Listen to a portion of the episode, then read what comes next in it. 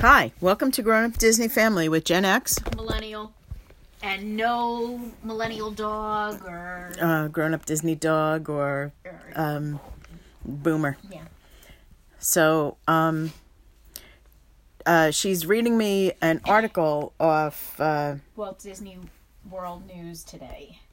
And it's the title is Walt Disney World to host Purple Day for Episo- epilepsy awareness around the world and Expo shape Spaceship Earth to be lit purple on March 1st.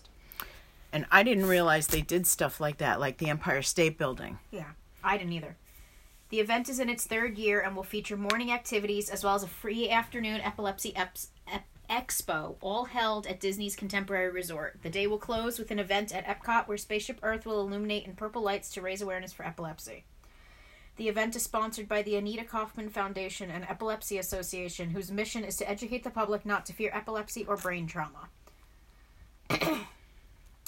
Learn more ac- about the event by visiting purpledayeveryday.org or by contacting E DEBRA at akfus.org. Well, very cool. That's March 1st, you said? Yeah. and I Mark your like purple. calendars now. Yep, mark your calendars. March 1st, Epilepsy Awareness Day, and wear purple to uh, Walt Disney World and Yeah. have a look at um, at Spaceship Earth Yeah, it's Uh, going to be Spaceship Earth that turns purple. being lit purple. I thought that was cool because I saw that and I was just.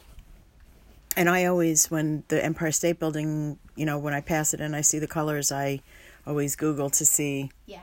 why it's that color and i really didn't know that disney did this so I this didn't is either. super So it's cool Yep. Really cool of them. I just need purple day epilepsy awareness march 1st